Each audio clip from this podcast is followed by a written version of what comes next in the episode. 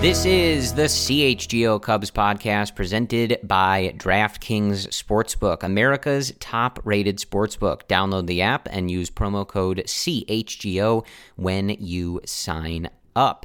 Hello, everyone. My name is Corey. I am joined, as always, by Brendan. And this is the Friday edition of the CHGO Cubs podcast. It is Friday, January 13th, Brendan. And if folks are listening to this early in the morning on Friday and live in Chicago or have headed to Chicago, you are likely getting ready for CubsCon. It is that time of year. So I've never been to CubsCon. I, I I said this last podcast, but have you gone ever before, Corey? Yes. Yeah, it's it's it's just one of those things where like I've never really been like a big like autograph um, or like even like like I would love to meet some of them, but like I'm so weird and like I don't really have any. I, I don't know what to say to a lot of these guys. Like you just like shake their hand and just stand yeah, it'd there. be cool, but like I, you know, it's it's it probably would give me more uh, social anxiety than anything else. You know, having to prepare yeah. to like meet Nico Hoerner, I'd be like nervous about that rather than like enjoying it. So well, I think he'd be friends with us. I want to be nervous about Nico. Maybe other guys. Perhaps, yeah.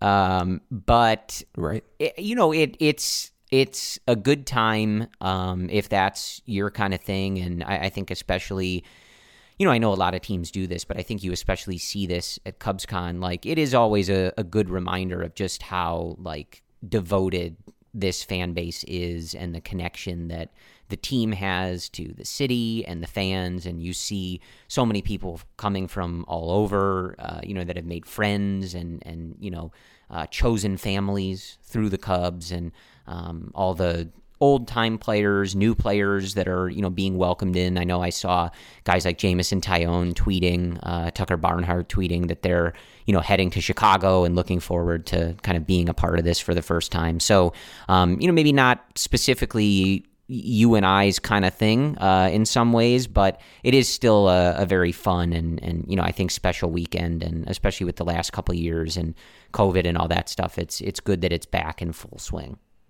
Well, we're going to see pictures of Nico and Dansby. Like I'm looking forward to that the most of anything. Mm-hmm. Just those two getting pictures. Yeah spectacular. Definitely on stage. Yeah, and suit, you know it's also uh, you know there's some interesting stuff, right? Like I'm quite interested as to how that Ricketts family panel goes. It's been a while since they've done it.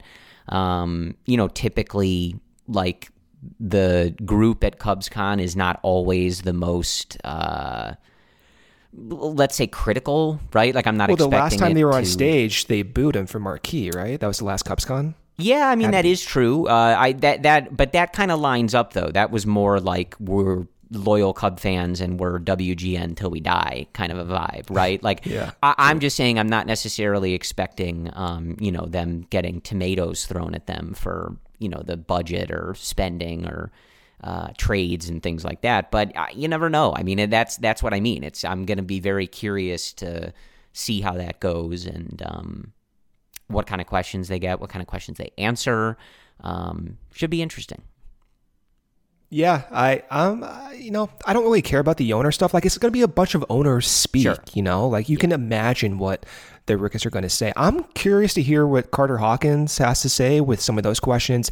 The offseason's wrapping up. They're not connected to Trey Mancini anymore. We've heard a lot from Jed, but I want to hear from Carter. I want to hear what his thoughts are with the pitching, with the direction, with the state of the team, the, the luxury tax. Like, to me, that's the most um, baseball related content that we're going to get that might give us more information of uh, how the season's supposed to go. Yeah. And I, you know, I mean, they, you do hear a lot. You know, I know, uh, I think I saw Brennen Davis was heading to town. Um, so you know you get to to see some of those guys and, and hear about what's going on um, in the farm system. And a lot of those people and and you know the players and the coaches and the people a part of that infrastructure. So it is you know especially as we're in the off season, it's it is a nice opportunity to kind of get a lot of the organization together and to catch up on things and um, just have those discussions again. So I think that's uh, something to look forward to. And, and, you know, it's just an indication that we're closer to baseball, right? You know, we've obviously spent we a lot are. of time talking about this team and how we're feeling about it, and we'll continue to do that. Um, but it is nice, you know, that CubsCon is here, which means it's about you know we're we're getting close. And I know they I think they put out today that uh, Cubs pitchers and catchers reporting on February fifteenth and position players on February 20th. So, you know, we're about a month out, Brendan. It's it's about time to kick this off again.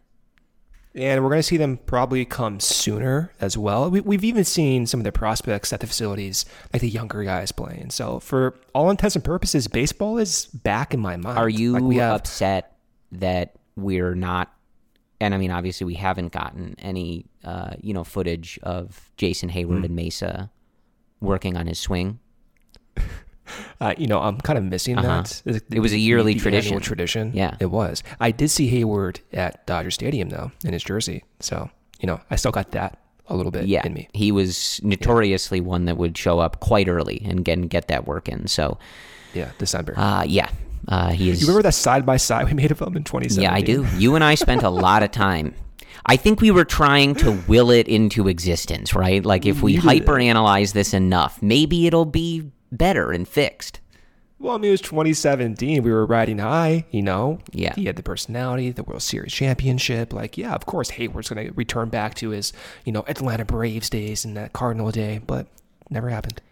Alas.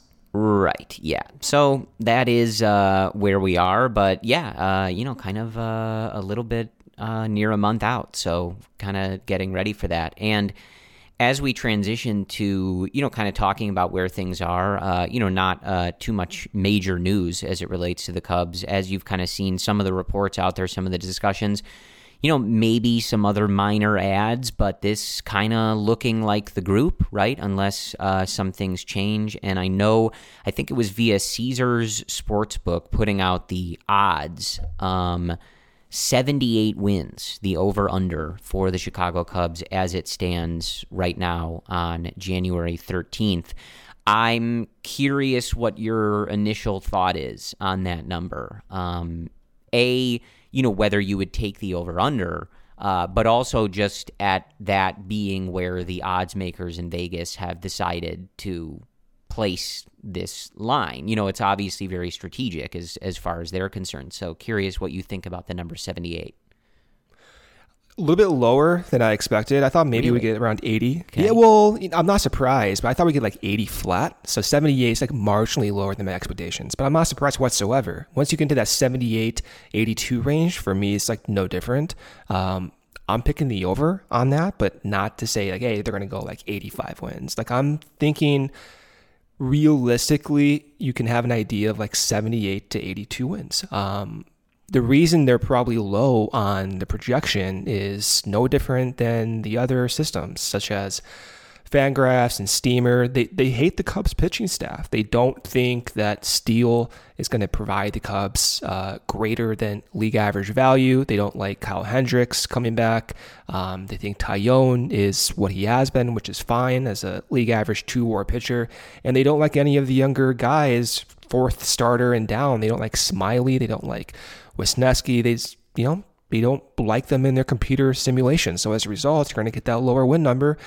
And then you have Hosmer and his volatility. You have the ups and downs of other players in years past, and they can't give the Cubs a confident estimate. So it's not surprising, and we've all talked about this for the past few weeks.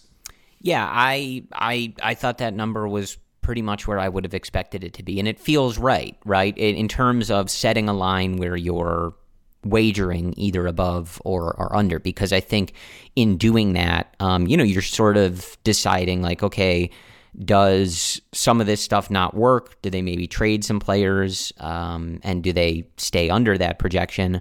Or does yeah. enough work out and they, you know, try to compete for a playoff spot a little bit through the season? And then, you know, you end up closer to 500, which is, it feels like that's the decision. And, you know, our guy Cody Delmendo can more accurately speak on like the the betting angle and and things like that.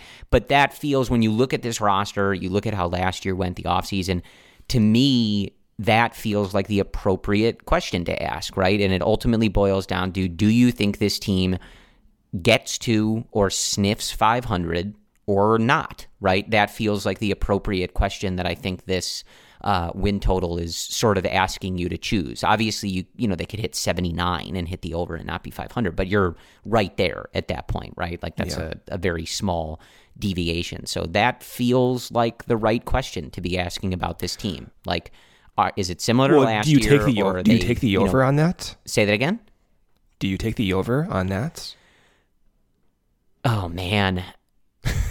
well, so and and why I think it's such a good line is that it it does still you have to ask that question, right? Like if if things aren't going well, do they move guys?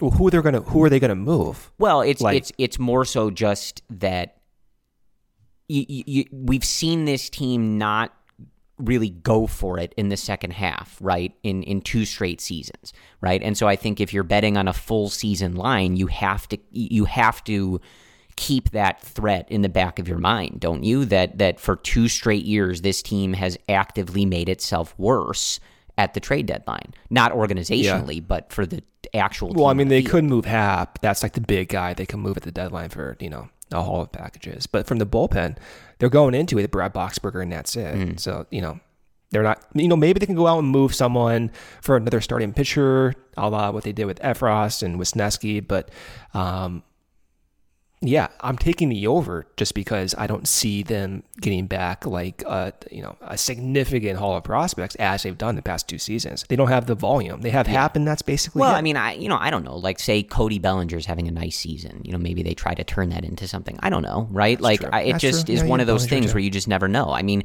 we saw rumors about Marcus Stroman. Like for all we know, given that contract situation, I'm I'm not. Eh, I, it, it's January. I'm not like trying to get into Here we trade go. Who we trade deadline. Trade deadline. But I'm just I'm just saying if you're oh, if you're trying God. to gamble on this, like I don't know. My gut instinct, you know, you and I are both always like gluttons for punishment and thinking that they're going right, to be better. So what's your gut instinct? Than other people think. So like I guess I would take the over, but by how much I, I don't know. Um, well, I mean, I guess a better question is, do you think the Cubs start out fast, right? Because that's what this is modeling mm-hmm. more or less. Yeah, right? and I think like, like, you you understand where you get to the, because I think I think some fans you know maybe would look at this and say, oh man, you know like that's not that much better than last year. Like 74. I would hope that they were better than that, right? Like but at the end of the day, like you you just have so many questions, and I think that's that's reflected in Vegas thinking that they're not quite a 500 team yet. You know, and you look at like I think I've seen some odds in the division, like you know it's it's pretty heavy Cardinals Brewers and a pretty distant, yeah. uh, you know, third for the Cubs in terms of the money you'd have to to bet to make money. Um, and I think that's fair, right? Like you, you have a lot. I, as we've discussed, I think you've raised the floor a lot. I think they're better than last year, but in terms of gambling and trying to handicap all of this, like there's a lot of questions, right? Like is Cody Bellinger in, in, is a good example. Like his range of outcomes is gigantic, right? You know the floor he can provide on defense and as a base runner um, and some power, but like as far as a hitter, he could literally be the worst hitter in the league, or he could eh, literally be the best hitter in the league. We've seen him do both of those things. So mm. that's a huge question. You know, what type of production do you get from an older, more defense focused catching tandem throughout the course of an 162 game season? When does Matt Mervis come up and start contributing and how regular is that contribution. You look at some of the projections for his offense on Fangraph, Steamer, whatever, they like him. You know, they've got him projected as a decidedly above league average hitter. Like, but is that for the whole season? You know, we don't know exactly what the Cubs' plan is with that. Who's playing first base every day? Like, these are things that are huge questions to answer, and it leaves a lot that can potentially go right or wrong. So I understand, like, people trying to set these lines and and ultimately make money based on where people are are, are laying their money, I I think that this is a, a pretty logical conclusion to reach. Yeah. So do you think the fans will also share your expectation and not being surprised about the 78 win projection? I feel as if most fans will be surprised. Like when I when I you think they, would expect it to be higher?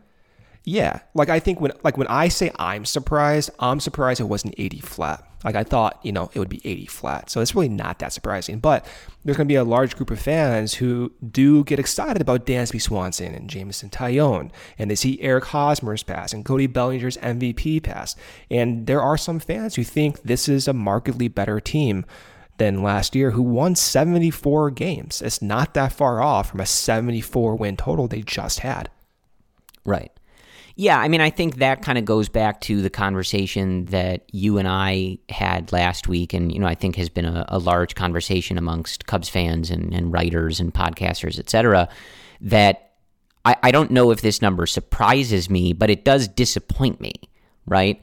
Like, if we went back to the end of last season and you told me without telling me what they did in this offseason, right? Like I'm looking at it blind, but that Vegas says 78 wins, I would be like, oh man, you know, really? Yeah. Like they didn't do enough that odds makers think they can be a little better than that. Like we're not even hitting a 500 over under total. Like, man, that's that's kind if of a bummer. So it's not surprising, but it's it, right. it is sort of reflective of like I think our you know feeling on on the offseason falling a little short, even if it helped them, I think, build a, a better team than last year if you said, you know, three years ago, two years ago, rather, um, when they traded Darvish, that in three seasons from then, they'd have a 78 win projection, fans would absolutely, to your point about an, an analogy throwing tomatoes at the Ricketts,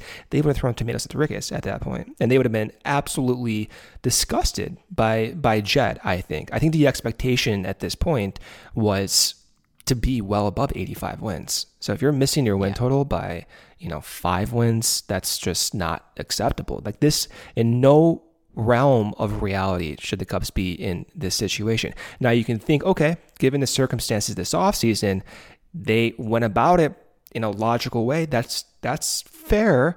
However, they're going about it in a logical way based on decisions that were made two seasons ago and the season prior to that. So it's it's an accumulation of all these decisions that were made. Yeah, well, and that you know, and it'll be interesting too. Um, you know, if we hear from Jed, and um, I know you said you wanted to hear from Carter, but uh, as a lot of moves have been made, and you know, maybe we have. Um, I, I don't want to say a final roster, but you know, kind of like getting there, right? Like it will be interesting to hear Jed kind of speak about that, and I would assume that this is the type of occasion where you know he'll get asked some of those questions, right? Like, you know, where's the power? It, well, where is the power? Is it still a rebuild? Like, are you know how confident are you in this team making the playoffs? Like, it, I, you know, I I know that a lot of it, as you said, you know, kind of referring to the owners is. Um, you know, exec speak, right? Like, you know, he's not going to just show us his cards completely. Um, well, he's done that before, but that's okay. Yeah, it depends. Um, well, like when he showed us his cards on needing power, he I guess he was bluffing. I don't. I don't know. Yeah. Uh, to continue that I mean, analogy, he said that the uh, the core didn't want to be caught. right. That was yeah. So you know. I don't know. Sometimes he shows us cards that um, I, am not. I'm not sure if we're seeing the same thing, but um, it, it will be a lot of exec speak. But uh, you know, I just it'll be interesting to check in on some of that stuff and and kind of gauge how he's feeling about things, and at the very least, be able to compare and contrast his words now with some of the other stuff that he's said, right? Does his tune change on certain things? Does the narrative change on certain things? Um, and maybe we don't get that, but like I said, with CubsCon, it's it's obviously an occasion where everybody's together, everybody's talking about the Cubs. Um, the organization itself, like obviously, the purpose of the event is to uh, get fans together and generate excitement, right, and community, and and ultimately hope that that translates to better business going forward. So. Um, you are going to have to get some answers from some of these people that ultimately are getting people more excited for the season than when they see the aforementioned 78 win uh, right. over under projection.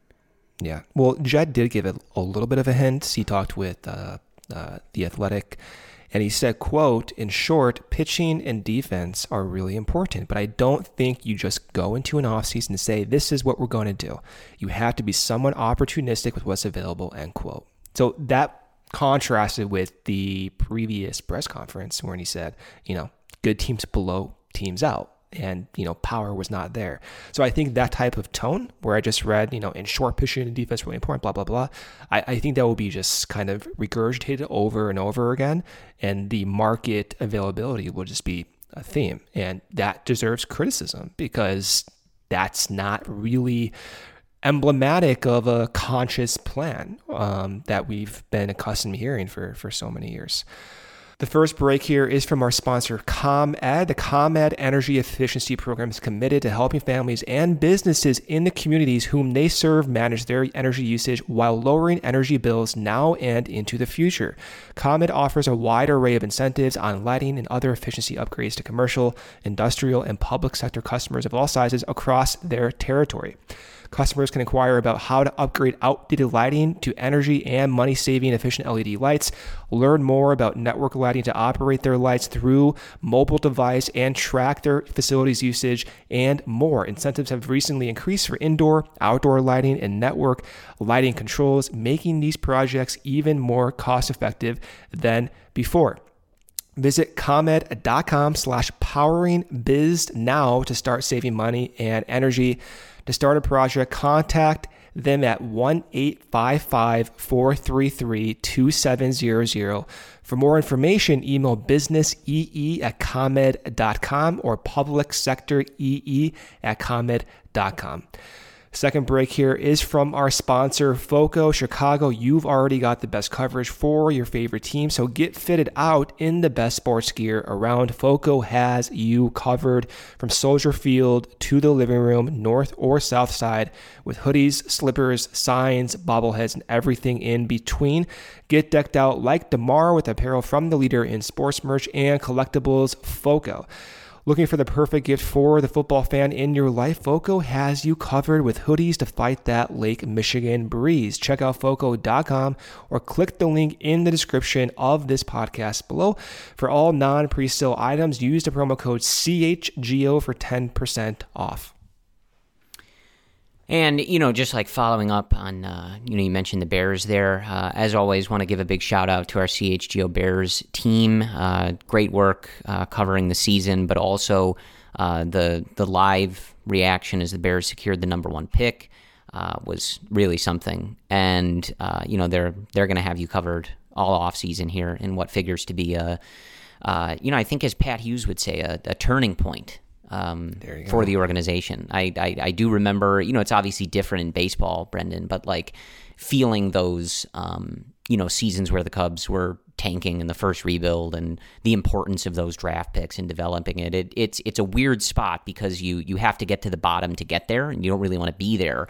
Um, but it is an it's an interestingly like exciting time as a fan when you are able to feel like that so much of what the organization is going to decide to do just has the just massive implications. Yeah. Well, I'm just thinking about Pat. He was calling a Bears game. I think that's what we need, like one or two times in our life. I could see that. You know, cold, snowy day, a beautiful blizzard on the field. I think we need that. Yeah, absolutely.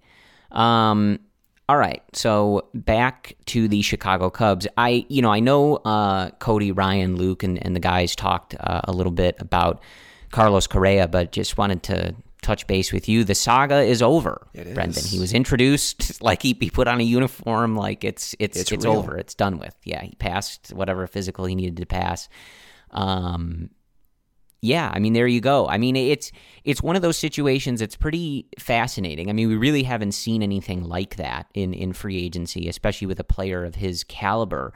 Um, when you look back at this offseason, how does Correa agreeing to terms with two uh, with two teams, two massive market teams, huge contracts? Um, and ultimately having that fall through because of the the concern around his ankle long term. Does that change your perspective on on this offseason at all? Does it change your perspective on Jed or how he approached things or, or Dansby's contract? Like now that that's really over and done with, do, do, does it kind of change anything for you? I think it does. I, I think when you look at the contracts given out, Bogaerts 12 years, close to 300 million. Trey Turner, 330, 13 million, whatever it was in that tier. And then Correa with the uncertainty on that leg. I'm not a doctor, not a medical doctor. The drop from 350 down to you two, are a doctor. Well, not in that sense, but the drop from 350 down to 200, like that's a significant drop. So like I don't know what's going on. I can't say, oh, the Cubs should have been in on this on 200 million. Like maybe they shouldn't have. I don't know. This seems like a, a mm-hmm. crazy injury. I don't know how I feel about that. What I do know, Corey, is that the Cubs have Dansby Swanson for seven years, 177 million compared to Trey Turner and Xander. They aren't strung down for an additional five to six years in his late 30s, early 40s, and they're getting an annual average value that is on par with the best defenders and hitters in the leagues. There's a high probability that Dansby is the one to actually produce the value for which he's being paid.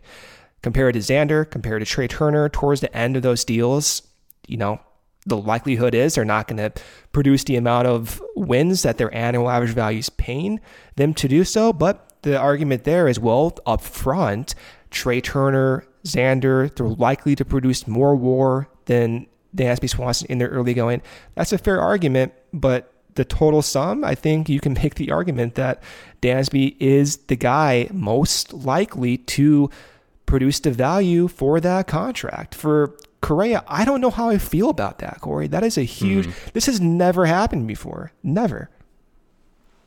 Yeah, I mean, it was obviously it's fascinating. And, you know, I think like it's interesting to think about it from the perspective of Jed's kind of risk averse profile, right? Which is clearly something that is uh, part of his reputation and something that we've seen play out. When you're, you know, when we heard, I think originally that like the Cubs, you know, they were never going to offer him like 12 years, right? Um, they don't know that about his ankle at the time. So it, it, the the risk averse sort of strategy is there whether or not that's the case. Obviously, if they had engaged and you know Jed had kind of relented on that, it uh, certainly I think the Cubs would have done the same thing the Mets and the Giants did, right? Um, but I just say that to say like it's it's not necessarily validating in Jed's strategy in in Correa specifically because like I said like unless they had some kind of secret source I guess like they didn't I don't think they knew that about like you don't have a physical before you've agreed to a deal, right? Yeah. But it is an example of the type of thing that I think Jed would say like, look, whether we knew this or not, this is the type of thing that I'm concerned about. This is what what gives me pause if I were considering a just a general injury potential. 12, or like the the the idea of that being a possibility long term 10 years from now right yeah. yes some sort of lingering injury or just some sort of drastic change that happens long down the road but long down the road that we've committed a bunch of money to so you know again like i I I still think that in in a lot of cases you're gonna have to get uncomfortable if you want to get certain players. Um, and it doesn't mean that you ignore concerns like this. It doesn't mean that this stuff can't happen.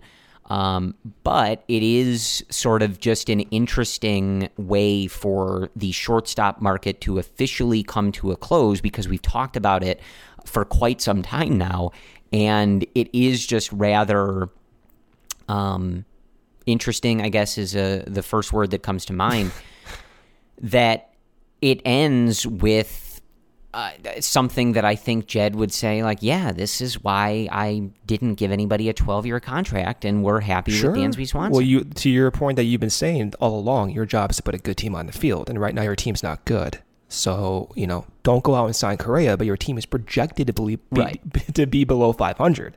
So I guess congratulations for not signing the guy who has like a messed up leg, but then congratulations to your team being below 500, you know?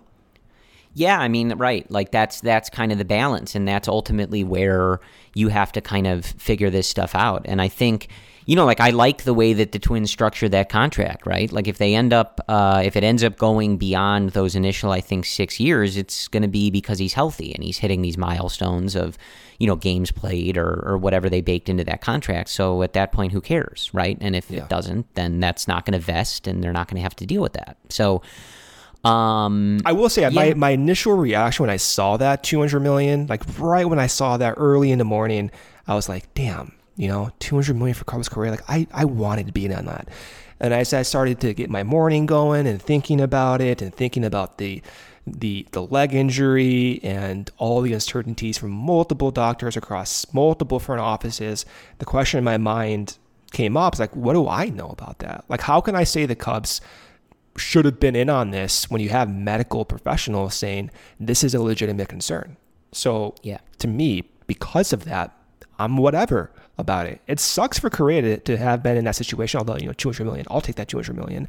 But in general, to go from like 350 down to 200, that is insane. That mm-hmm. has to cause even concern about Twins fans and the probability that he may not be able to be that hitter they even saw last year in two, three years, just given the volatility and uncertainty of an injury like that. Well, and I, I, I can also imagine you and I having a conversation that we've had for several years where, you know, we get the report on Monday that oh Correa's sitting because of his ankle. You already know what I'm going to do. Yeah. Correa's sitting because his ankle's, you know, it's sore, or David Ross says. Then three days later, he's still not in the lineup, but he's still not on the IL, right? And then we get to like day nine, where he could have just been on the 10 day injured list, and they're like, yeah, he's going to go have an MRI. You know what I mean? And then five days later, it's like, oh, we're putting him on the IL retroactive. Like, we know how that would play out with the Cubs. We've he- seen it a thousand times. You're missing the finale. He comes back after three weeks, tests it out, up, shuts down, surgery, done. And that's it. Right. Ooh, man, Yeah. when you say like and then I get a text from Brendan at three in the morning yeah. saying, "Why didn't they just do the MRI in the first place?" Absolutely. and I will be right about that. yeah, yeah. So, um, yeah, there you go. Uh, Dansby's very durable, and hopefully, we don't have to. I mean, he played every game last year. We, we yeah, never talked about that. like that. Yeah. And I think uh, Dansby even said that he and Ross may have some friendly disagreements about his playing time because he wants to play every day. I love that about him. Yeah, so we shall see, but that is uh, ultimately, uh, as we sit here on, you know, I think it, you know, it obviously wrapped up a few days ago, but you know, officially, as we're here on January thirteenth, all of the shortstops are gone. They, we came and went. We had that off season, and there you go. The Cubs did get one, and they uh, were not one of the teams involved in this ever going uh, multi multi-year agree agreement and Yeah. uh, backing out and changing uh, of Carlos. You know, Correa. what, I just thinking about this and CubsCon and shortstops. I hope that someone from the media, like or fan, I don't care who it is, ask about a Nico extension. Like you know, or this the the, the arbitration guys extension. You know, Ian Happ, Nico. I, I need to hear like what's going on there.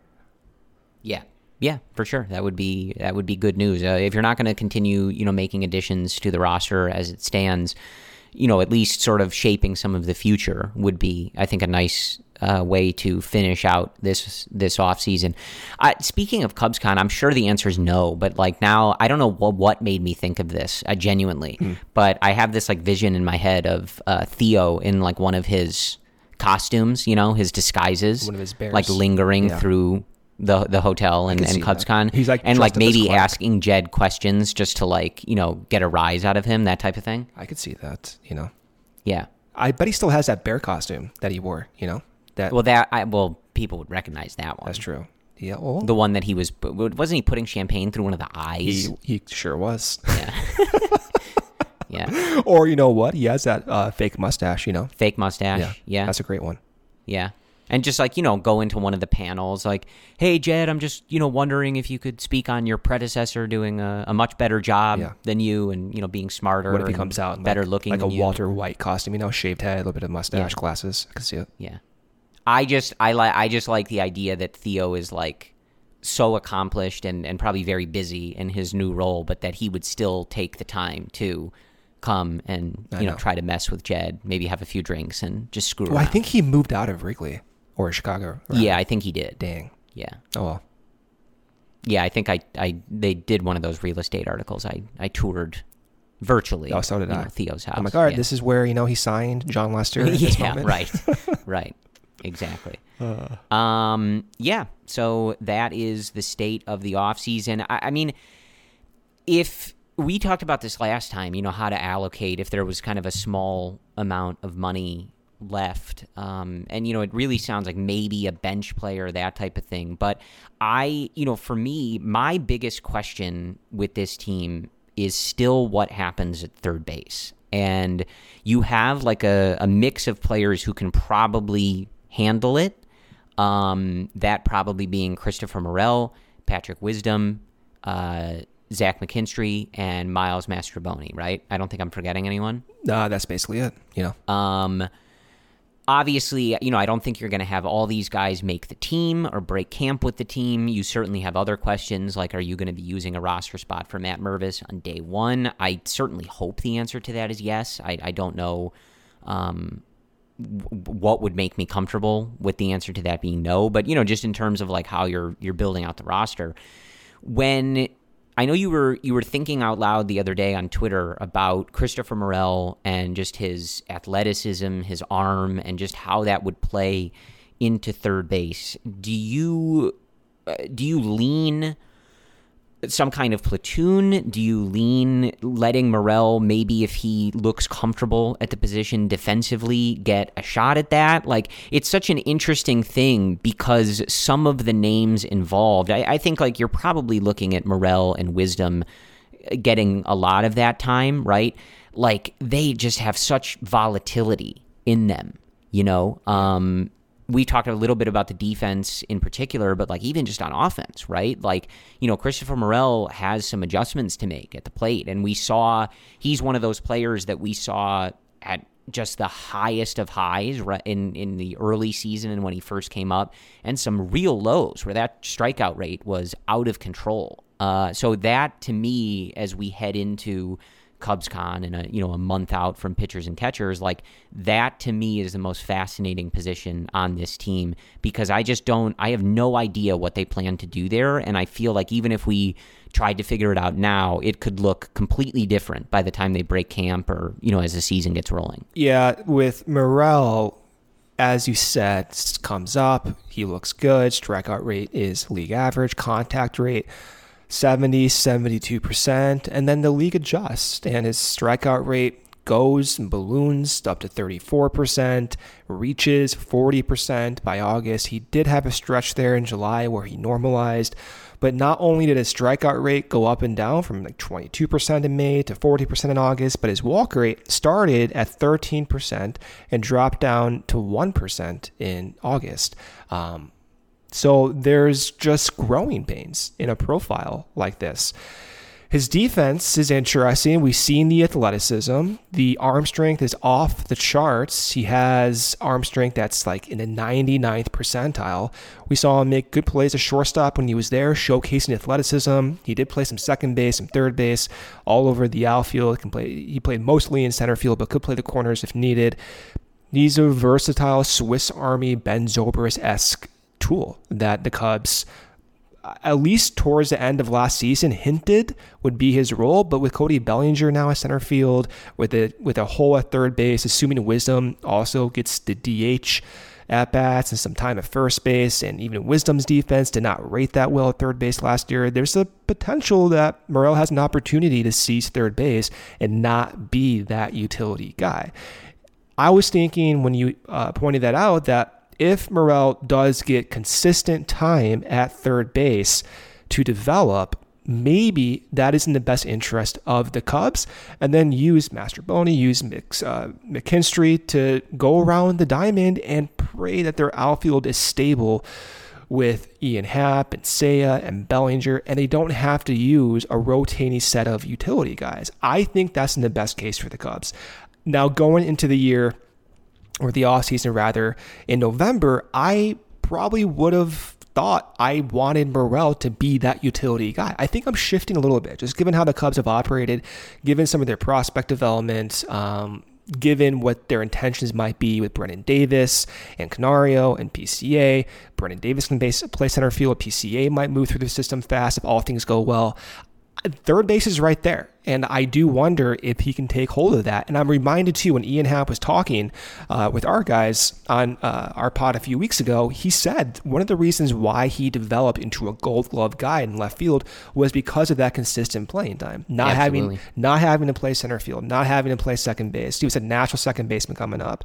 So that automatically makes me think, okay, if your main guy in the outfield is saying that, then what if we apply that logic to a young guy, Morel, and not mm-hmm. make the same mistake we made with Ian Happ? I'm not saying that was a mistake, but it just took Ian a long time to get to the to the point where he is a stable outfielder. Maybe yeah. it makes sense from day one to put Morel in as your guy and go through those growing pains.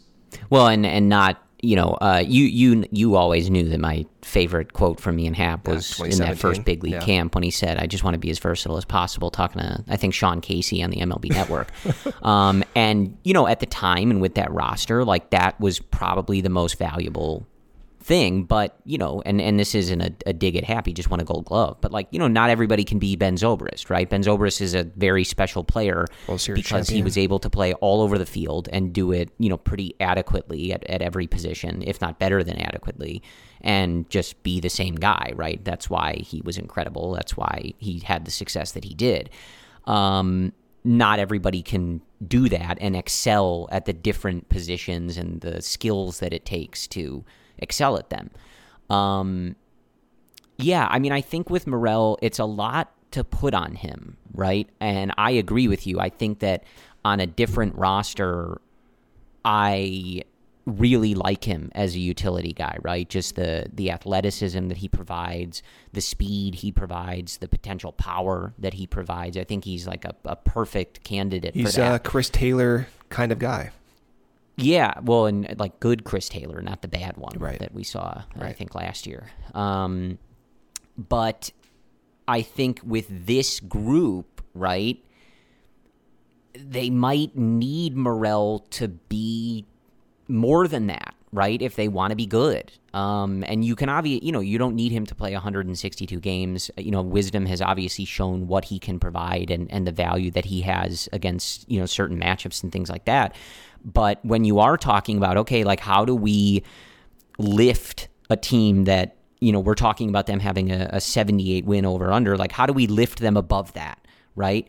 And one thing that we've talked about a ton, and I think they did a good job of, is you know cleaning up the margins, right? Like being better on the bases, being better on defense, doing things to win one-run games, which those two things do, and a lot of other things do. And they lost a ton of one-run games last year, so I think they've done good work at that. But then, like one of the other ways is you need breakouts, right?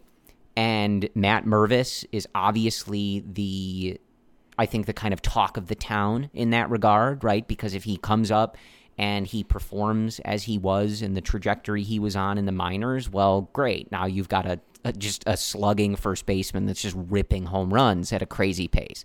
That would be wonderful, right?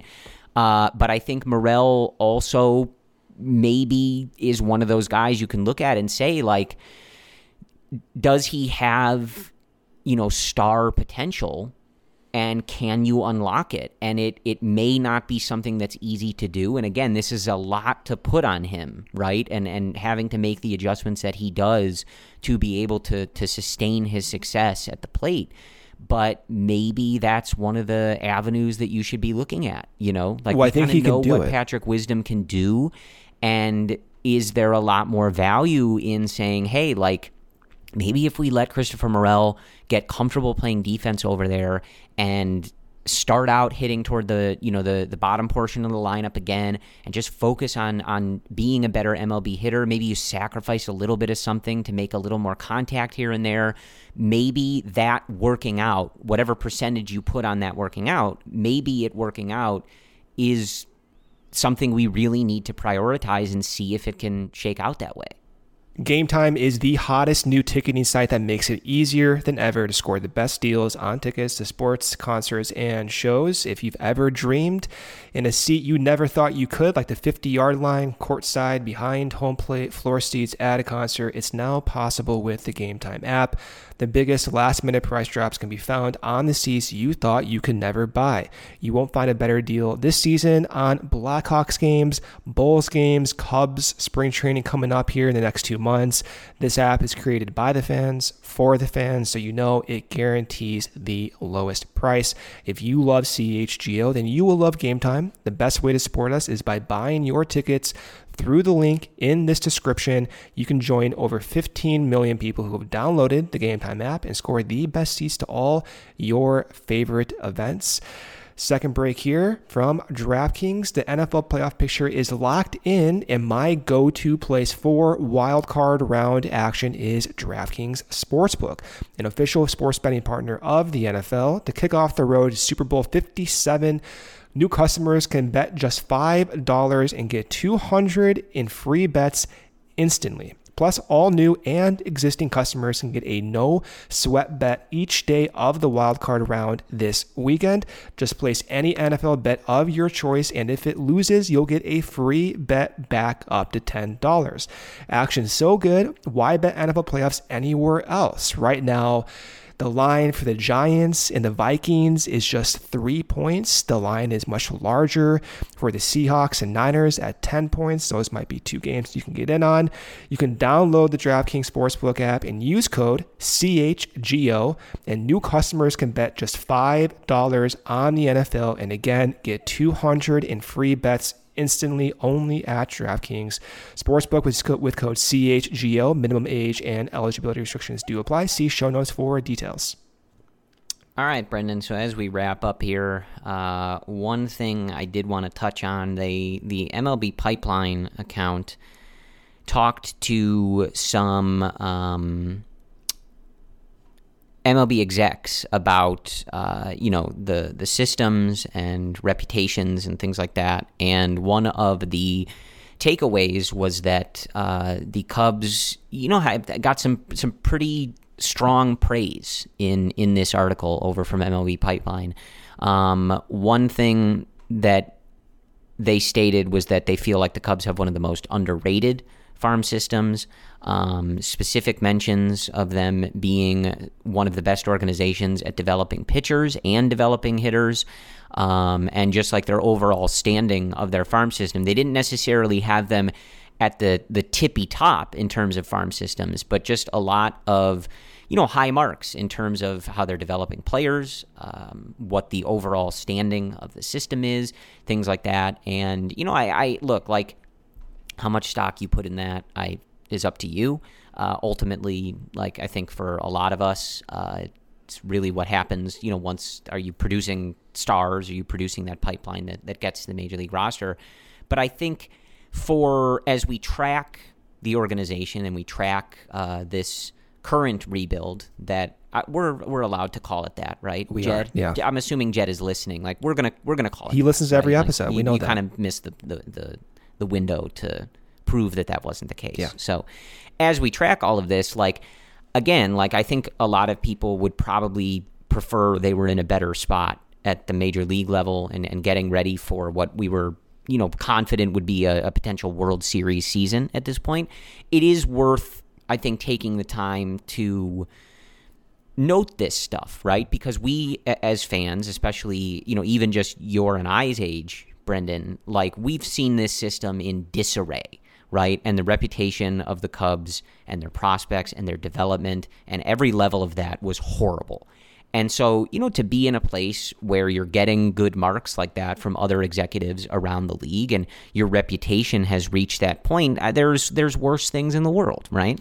Yeah, I, w- listen, the Cubs have a high volume of prospects. We we always knew that, and there's so many guys you can see hitting their ceiling and being like 60 out of 80 plus value guys. You can look at Pete Crow Armstrong with the defensive floor being so high and the offensive potential being there. You can see him being like a four plus win player in the same type of tier as we're talking with Dansby Swanson, like with these. And then you look at Kevin Alcantara, the size, the power, the development last year, even lower in the system now with the super high ceiling guys like Cristian Hernandez, James Triantos, uh, Owen Caissie progressed. He's at the AFL. Uh, he was at the AFL rather. That's a big moment for him. New uh, drafty Cade Horton, Caleb Killian got some innings last year. Jordan Wicks might get innings this year. DJ Herz was aggressive in his promotion to Double A, and then you have Jackson Ferris, Cubs second round draft pick last year, who has a lot of good stuff. Uh, Canario coming back from injury. Ed Howard looks healthy.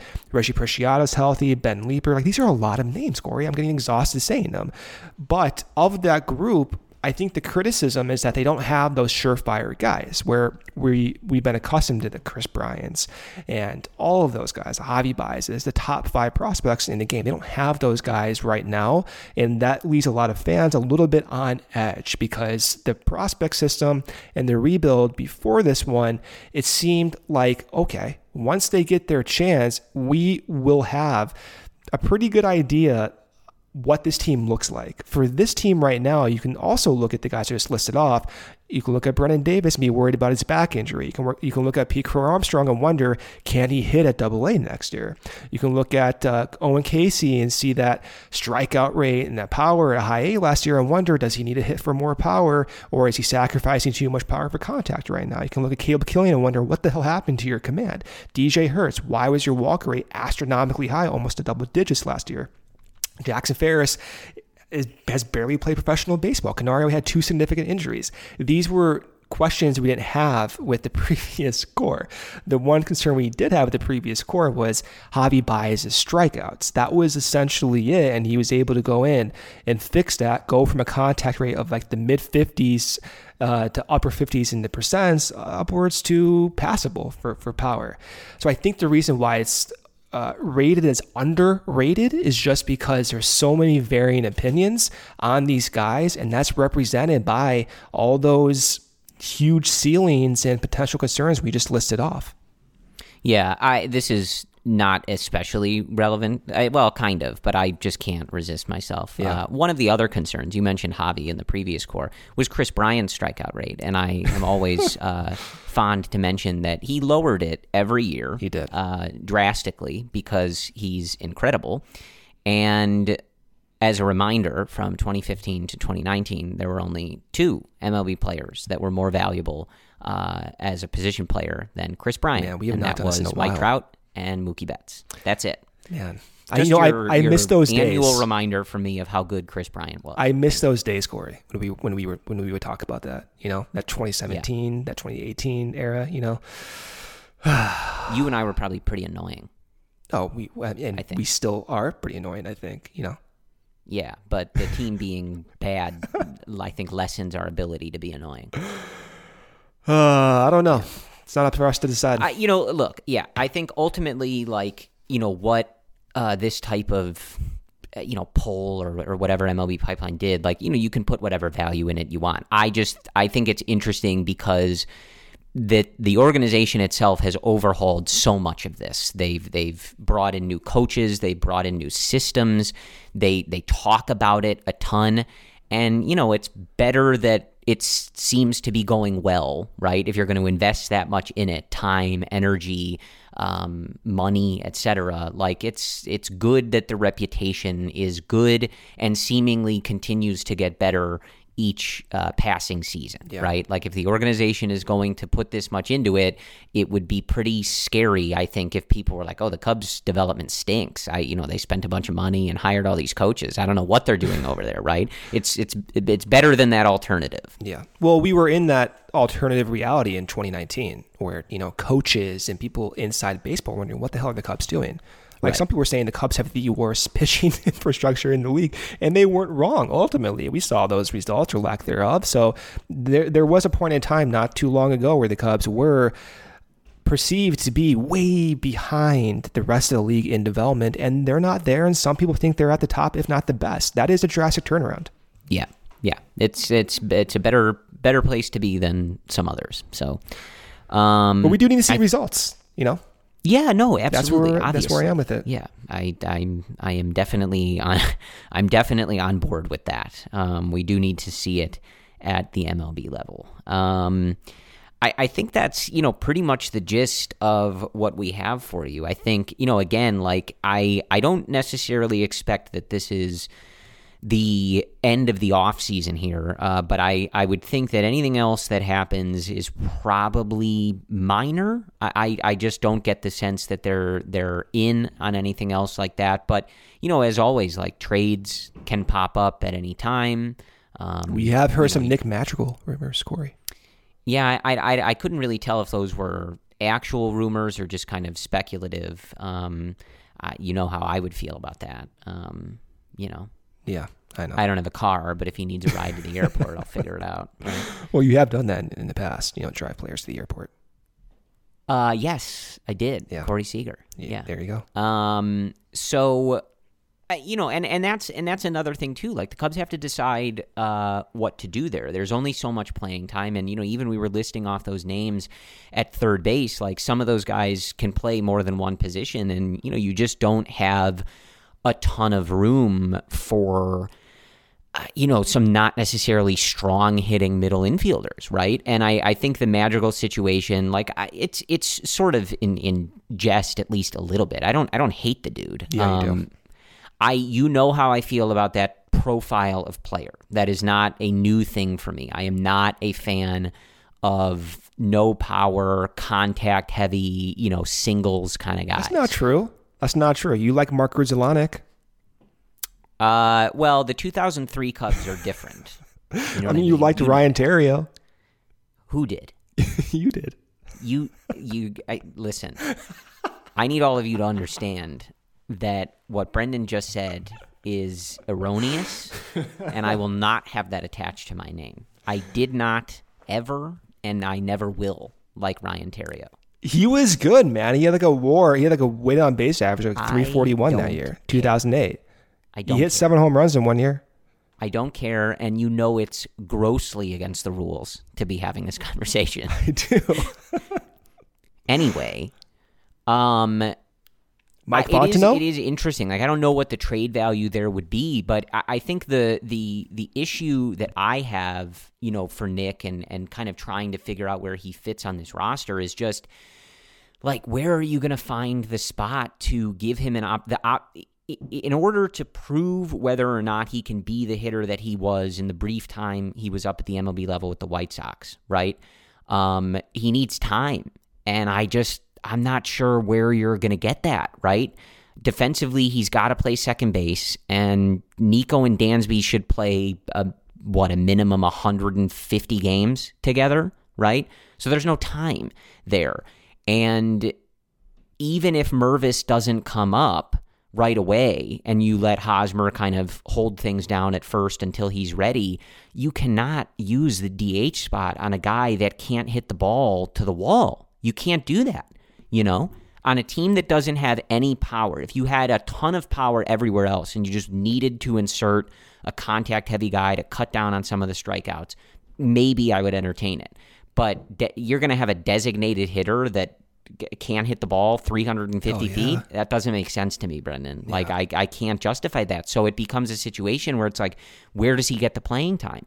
You know, if you're interested in a guy like Zach McKinstry and seeing what he can do and you know the the status that he had with the Dodgers and trying to like figure that out, you might have the opportunity for that. And he can play multiple positions. You're not really sure about third base, etc. But I just am not sure where Madrigal gets that chance to to kind of prove that. So if you're the organization, you'd have to kind of believe that that was going to happen without seeing it. Well, the devil's advocate response is that, you know, he's infield depth. To have someone that might be able to get back to some periods of his career where he was league average, slightly above league average offensively, that is worth the league minimum. That might be what they're thinking, you know? But then, yeah, I mean, I look, I'm not. Look, my my issue would come if he were eating a ton of playing time And, you know, the results were kind of what we saw last year. You know, it's just at some point just as true of anybody else. Like, you can have runway to figure things out and, and prove it, um, you know, or develop into the player you need to be. But ultimately, like, that runway can't be forever, you know? And I, you know, again, like, like I under, you know, a depth piece, sure, but like he, you cannot let him DH, you know? you can't DH someone that doesn't have any well, power. He, I, that's you know, that's my philosophy. I, I, I, know we're new at having the DH.